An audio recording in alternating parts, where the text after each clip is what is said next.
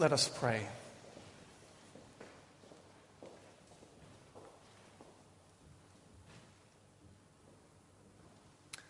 Father God, as we have been singing, Come, Lord Jesus, pour out your Spirit on us today. We pray that you would come to us by your Spirit so that the, the presence of Christ among us would be very real to us. The desire to become like Christ would burn within us. Lord, we pray that you would meet with us by your Spirit just now. Amen. This morning we're coming to the end of a series that we began, seems like ages ago, um, probably was ages ago.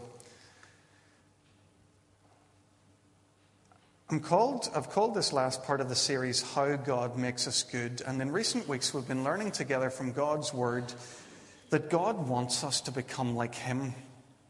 We noticed uh, a phrase in 2 Peter where we're told that God wants us to participate in the divine nature.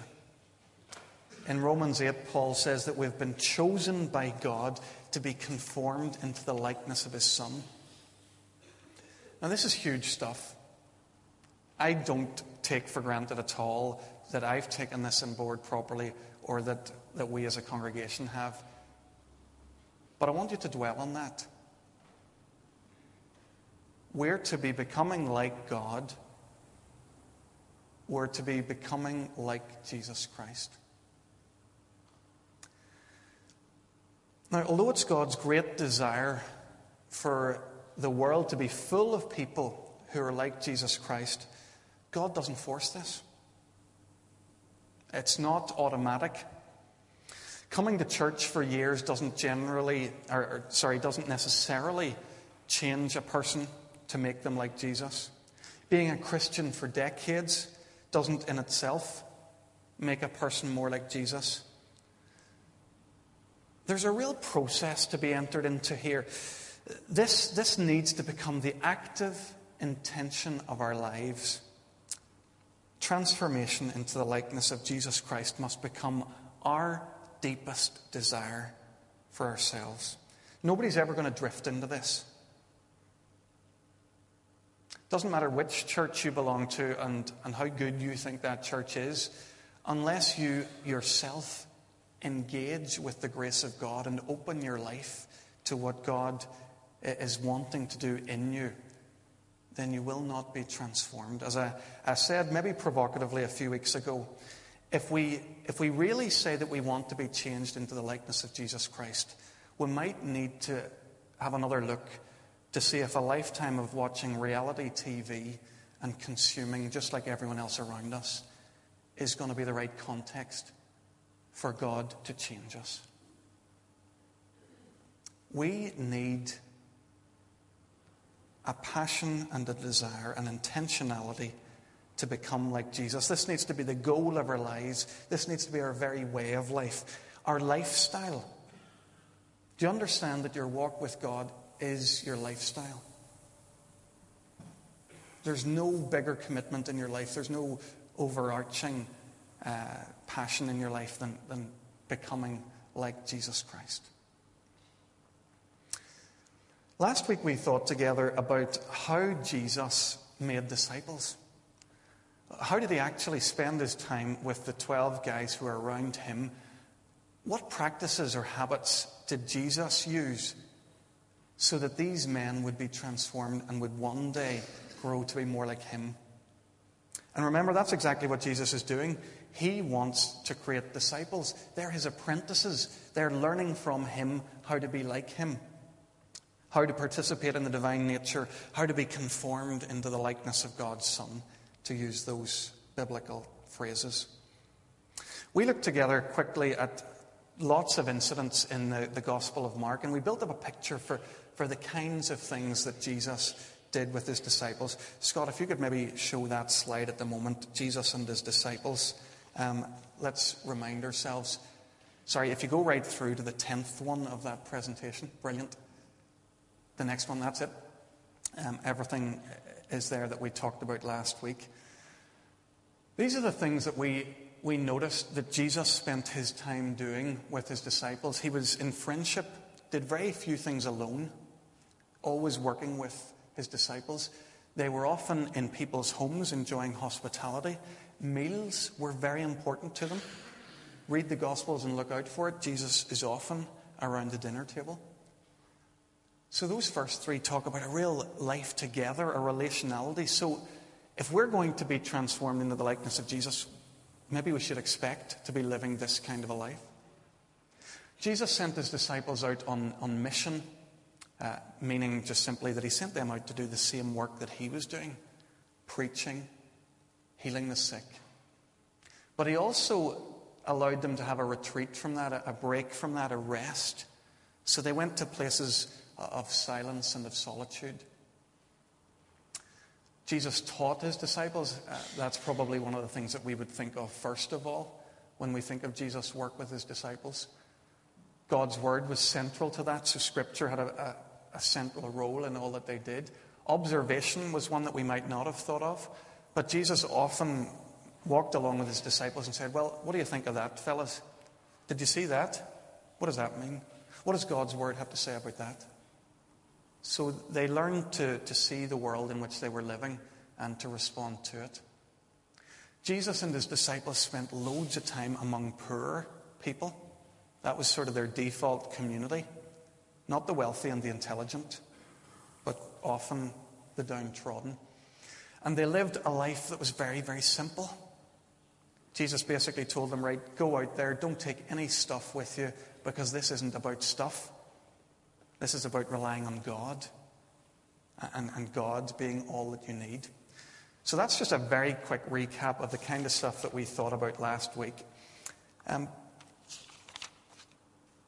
as I said last week, and we can put that slide away now, Scott, thank you. As we said last week, that ought to interest us. The Church of Jesus Christ ought to be interested in the kind of things that Jesus did and the kind of life that he lived because his task and ours are exactly the same. Jesus came to make disciples in that aspect of his ministry. And then as he was leaving the earth, what did he say to his followers?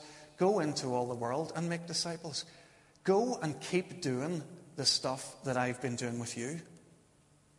So, all of this stuff that we saw here on the slide ought to be very interesting to us because we have the same desire to be a community of people who, who make disciples, who, who become disciples of Jesus Christ and make others. As I, as, as I asked you to do at the end last week, I asked you to think, well, how much of this stuff does our church life actually do? And we weren't able to tick that many of the boxes, maybe three of them. And that's okay because we now know that we've seven to be working towards. But I wonder what church would be like if church took this more seriously. If church really started to do what church was always meant to do, to make disciples of Jesus Christ, it might change the, the way we do some things. I'll come back to that just very briefly at the end. We're talking here about the habits or the practices that allow a person to, to open their life to God, to be transformed into the likeness of Jesus. And I want to look at this same question from a different angle for just a second. I want to talk about spiritual disciplines. The spiritual disciplines are just a collection of practices that have become important to, to God's people throughout the history of Israel and then the history of the church, and that have allowed them to open their life to God. Now, it's impossible actually to come up with a list and say, this, this is the definitive list. There's no such thing. Because there's all sorts of practices that people have found helpful in their life with God. But there is some common agreement about what some of the major practices are. Uh, and some of you have had the chance to, to identify those as you've looked at Richard Foster's book, Celebration of Discipline. If you're in a discipleship group, you'll have been using that book and learning about some of these disciplines. Scott, if you could show the next slide there, spiritual disciplines, we'll see a, a list uh, of the 12 disciplines that Foster uh, mentions in his book. Now, I don't want to go through these in any great length. There's a lot to learn in each of these areas. One thing I'd want you to notice is that we're already doing some of these. This isn't stuff that we're not doing. The ones that struck me as, as ones that we're already doing are, are prayer, study, and worship. Those three are quite central in our way of, following Jesus Christ. We meet for worship. We know that it's important to be studying God's Word and to be praying. But there are a lot of other things there that we probably don't do very often or at all. And yet, over the years, these things have been wonderfully used of God to open people's lives to the, to the Spirit and to the presence of Jesus. There's some there that I think we're learning I think we're learning celebration. I don't know if you, have realized that, but some of you have come for the last couple of years to harvest meals where we get together and just celebrate God's goodness in the harvest. I think that's a, a, a celebration moment. On Wednesday night, we're going to gather together, and 300 of us are going to pile into the back hall and have mince pies together, celebrating the birth of Jesus. And the celebration in itself has a lot of worth uh, for God's people. So that's one that I think we've been learning. There are others here that we are definitely less aware of, uh, but could be learning a little bit about. Uh, this morning, that's probably uh, all that I need to, to say. Scott, if you could put that list away, that would be great. I want to take a moment to think with you about those spiritual disciplines Particularly, I suppose, I'm speaking to those who've had a chance to engage these as they've read a bit about them in their, their discipleship group. This isn't a new legalism. When you see a list of 12 things up there and you think, oh goodness, I can only tick three or, or two or one of those, all of a sudden it feels like another area of Christian living where I'm failing. That would be an entirely wrong understanding of the, the spiritual disciplines. Becoming familiar with the disciplines should never, ever seem like a burden. If it does, there should be a, just a flashing light goes on, alarm bell ringing, because it means you, you've gone off, you you've gone on the wrong track somewhere along the line. Remember what Jesus said to his disciples when he invited them to follow him into the life he was inviting them. What did he say? He said, Come to me if you're weary and burdened. So if you're already clapped out, if religion is, is killing you, come to me. Because I'm going to give you rest. He says, My way is easy and my burden is light. Discipleship with Jesus Christ is never onerous. Now, this needs a wee bit of thinking because Jesus said it's going to cost us our whole life, and he's right. This is going to cost us everything that we have, but when we enter into it, it's not onerous. His yoke is easy, he says, and his burden is light. So, this isn't a new legalism.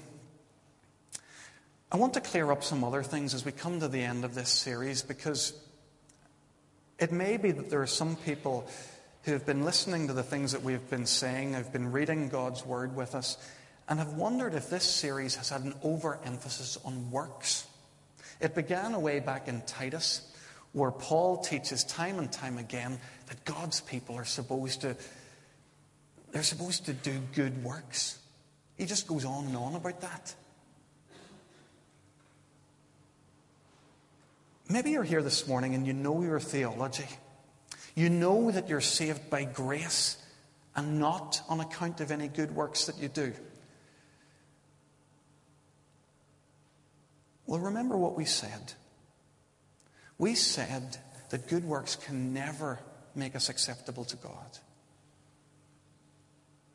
But we then went on to recognize the crucial role that good works have in the life of anyone who believes. We live good lives so that no one will ever have a bad word to say about Jesus. We live good lives so that they're drawn to Jesus. That is the reason. Nothing to do with us being accepted by God. So, good works don't make us right with God, but they're still crucial. they're actually crucial, most of all, for other people, probably. For a world out there who needs to see the difference Jesus can make in a life. So maybe that one last time will help you understand the role of good works. There's one other thing that I, I, felt I wanted to share with you this morning. Maybe, like me, you've been brought up in the what's so amazing about grace generation. A few years ago, Philip Yancey's book changed wonderfully the way loads of people in, in Ulster think about their faith. He showed us the wonderful scope of God's grace. He taught us that there's nothing that we can do to make God love us more, and nothing we can do to make God love us less. Now, if that's true, why bother with all this? Why would I show you a list of practices or disciplines? Why work hard in our life with God if, if nothing makes Him love us more or less?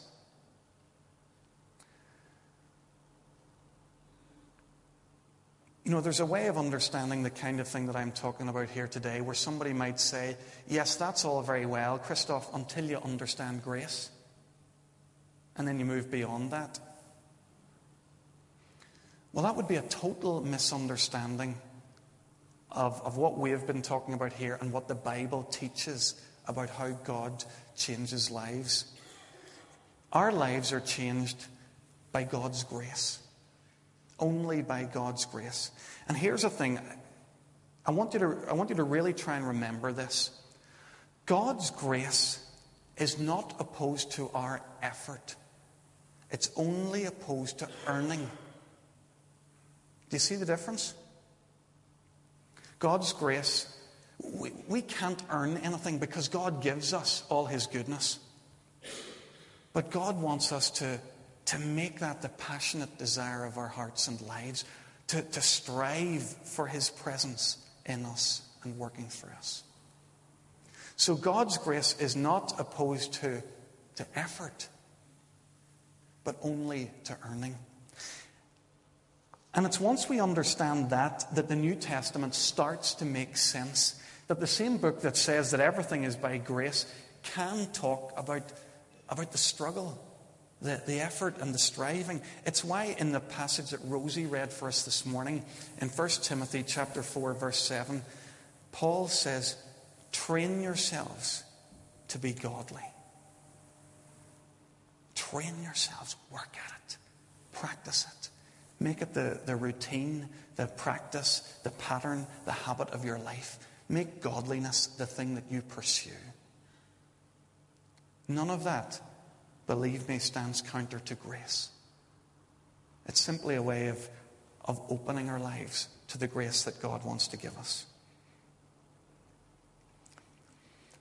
I want to say a couple more things very quickly to anyone who's become interested in, in practicing the disciplines.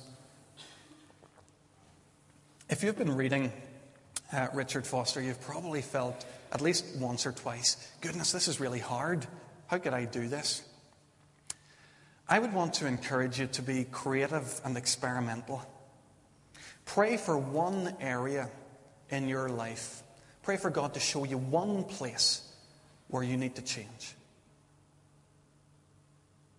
Then go and look for the discipline that most directly addresses that particular issue. And this is, this is really down to earth stuff here. Let me give you an example.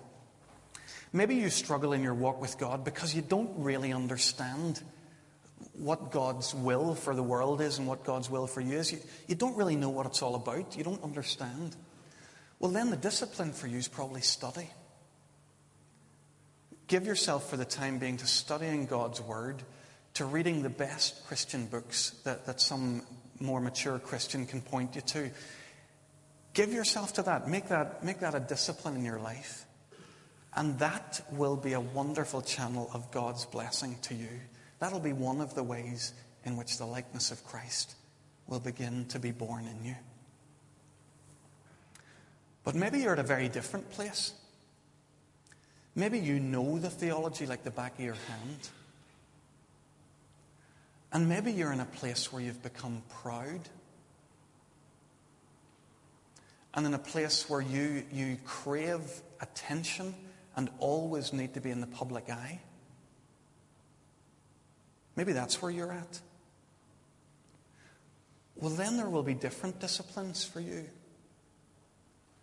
Maybe the, the discipline of submission, where you find at least one place in your life where you submit yourself to the authority of someone else and learn what it is to be a servant. Or if you're, if you're too much in the public eye and profile's too important to you, learn the practice of secrecy, where you no longer talk about anything that you do in public. You allow God to take care of your public relations. You're content with as much recognition as God brings to you, rather than creating it and seeking it for yourself. That's a spiritual discipline. Secrecy. You can read about it in, in Foster's book uh, that, that we'll be studying here. All I'm saying here, folks, is that the best way to approach this is not to charge in, look at 12 disciplines and say, right, I want to learn these all. No. Choose one and dwell on it for weeks and months and years if need be and see if God wouldn't use this to change one part of your life. There's a, there's a funny reality here, and this might help you to think about the disciplines. Success with this way of living doesn't mean that you're somebody who practices the whole list that was up there. Success means you don't have to practice any of them anymore because God's already changed your life. The goal here is not to be somebody who practices loads of spiritual disciplines. The goal is to be somebody who's changed into the likeness of Jesus until that's dead natural. And you don't need to do these kind of things anymore, or, or not in the same sort of structured, rigorous way. I want to say one last thing on the disciplines and on uh, this kind of intentional Christian living. And I say it I don't know if I would say it in every context, but I feel I must say it at Kirkpatrick Memorial because of what I know about the lives that many people here are living. I'm speaking particularly to those who are up to their eyes and beyond. Maybe who are struggling with busy careers and busy family life both at the same time, who just haven't a moment in their lives. Maybe you're a young mum, for example, and you're listening to what I've been teaching these last weeks, or you've been going along to a discipleship group, uh, and, or you've been reading the stuff in celebrations of discipline, and you just look at it and you think, I can't do that. I can't do any more than I already do. I used to be able to read my Bible, and I used to be able to pray. I used to be able to work on my spiritual life but all that was before I became a mum. Not anymore. I'm not that kind of person. I can't do that kind of thing, is what you end up saying to yourself. If that's you this morning, then I think the church has failed you. And failed you really quite badly. You see, if you've grown up in the average Ulster evangelical congregation, then you'll have been taught that reading the Bible and praying are the sum of what we can do to nurture our life with God. As a wee boy, I grew up singing the song, and maybe some of you did. Read your Bible, pray every day, pray every day, pray every day. Read your Bible, pray every day if you want to grow. And the implication, of course, is that if you don't read your Bible and pray every day, then, then you will not grow. Or by extension, if you're not reading your Bible and praying as much as you once did, then you're going down. You're bombing. You're failing. God can do nothing in my life unless I read the Bible and pray every day. That's that's what I grew up with. I'm thinking again of that young mother, and I'm, and I'm asking, why is it that she's never been told that caring for her children from the moment she gets up in the morning until she goes to bed at night is the most wonderful life. The most transformative experience she'll ever have because it's the most intense and all embracing experience she'll ever go through. Why has she never been told that? Why has she never been told that she's living out the life of Christ right there? That the prayerfulness there is, is just the prayerfulness that God asks for. It doesn't have to be a, a quiet time. What about the prayerfulness during the day? When she, when she thanks God just in a split second, because it's all that she has, for the gift of these children. Or, or when she cries out to God, knowing that she can't face being with them for one more hour. Is that not prayer? What have we done? How have we boiled down the, the life of God into to these set pieces? You know, it strikes me that, I, that this, this person I'm talking about, this, this young mother with her two or three or four kids, she has far more opportunity to learn the life of patience and of sacrifice that Jesus calls us to than the person who spends all their life praying and reading their Bible in their ivory tower existence.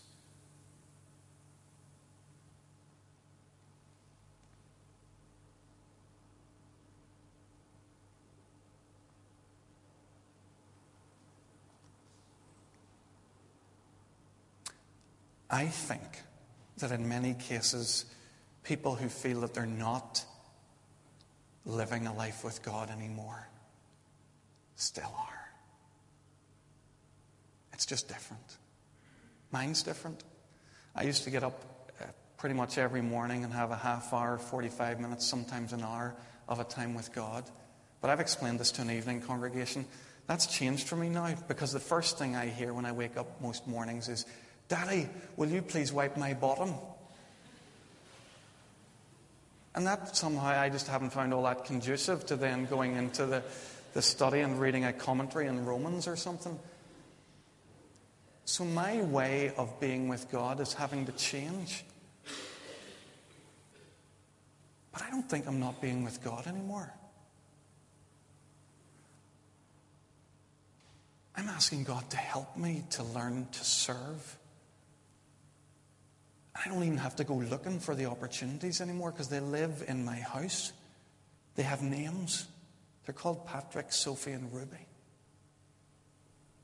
takes all the energy I have just to, just to help look after these guys. But it's brilliant. That's where I'm learning to serve. Well, failing to learn to serve, but in theory anyway. That's where I could learn patience. I still want to, I, I still pray, I still read the Bible, but it's just different. And it will be for the time being. And, and sometime in the future, I'll, I'll get up and I'll, I'll read the Bible and pray for an hour every morning as I always did, but not now. I can't. Because I maybe didn't sleep very well during the night. You see what I'm saying here? This is a whole life. Everything in life matters. If you feel like you're failing because you don't read the Bible and pray the way you used to or the way you want to, just park the guilt. Park it for a year or for a decade or for ever long it needs to be parked. The way I deal with that is I say, well, Lord, that, I, I would love to do that, but I can't just now. So in 10 years' time, I'll come back and we'll meet in that way again. But for the time being, we're going to do it differently. And the wonderful thing is, we begin to see what Jesus is talking about the easy yoke. Jesus doesn't want to kill any of us. Life with Him is not supposed to flatten us and grind us into the ground. It's a life where you, and we talked about this last week, where you have meals together, where you share hospitality, where relationships and companionship are right at the center, where retreat and rest is key. If that doesn't sound like the life in Christ that you've been offered, then I, then I give you a choice this morning. Keep running with what you've been offered or go for what Jesus offers.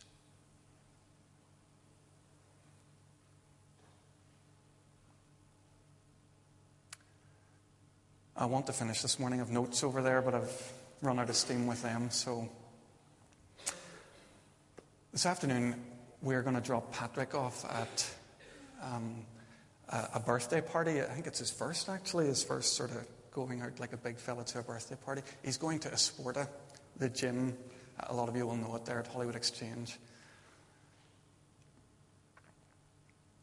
Those are interesting places, those gyms. People go there because they want to get physically fit. They know they're out of shape. So they go there in the hope that they can find some help for getting back into shape. They go hoping that there's some sort of expertise or wisdom there, somebody who can point them to the right exercises, the right thing that they could do. They go there knowing that other people are there because they too want to get fit. So there's a sort of a community feel to it. I have a dream of our church, of Kirkpatrick Memorial, and that it's like a gym for spiritual fitness. That this is a place that we come to not because we know we're fitting well and doing great, but because we know we're not. Because we know we need help. That it's a place that we come to and, and we look around and we know, goodness, everybody else is in the same boat. They too are out of shape unfit, and they too want to learn. I would hope that over time it becomes the kind of place where there's a bit of wisdom on offer from people like me and, and others who lead here. That if somebody comes and says, We need help in, in this part of our life or that part of our life, what, what's the program for me? How can I open my life to the grace of God? I'd love to have answers for that. Nothing in my training has trained me for that, so I'm going to go, need to go away and learn a bit about that. But I'd love to. I, would love to be the sort of minister to you and pastor that if, that if I was chatting to you and I, I sensed that you were disillusioned or disheartened in your life with God, that, I, that I'd have some wisdom, the kind of wisdom of Jesus to offer you. That's my vision for this church. Not that it becomes huge. Not that we put bums on seats. But that we get spiritually fit. That we become the people God always intended us to be. That we start to look a little bit and one day a lot like Jesus Christ.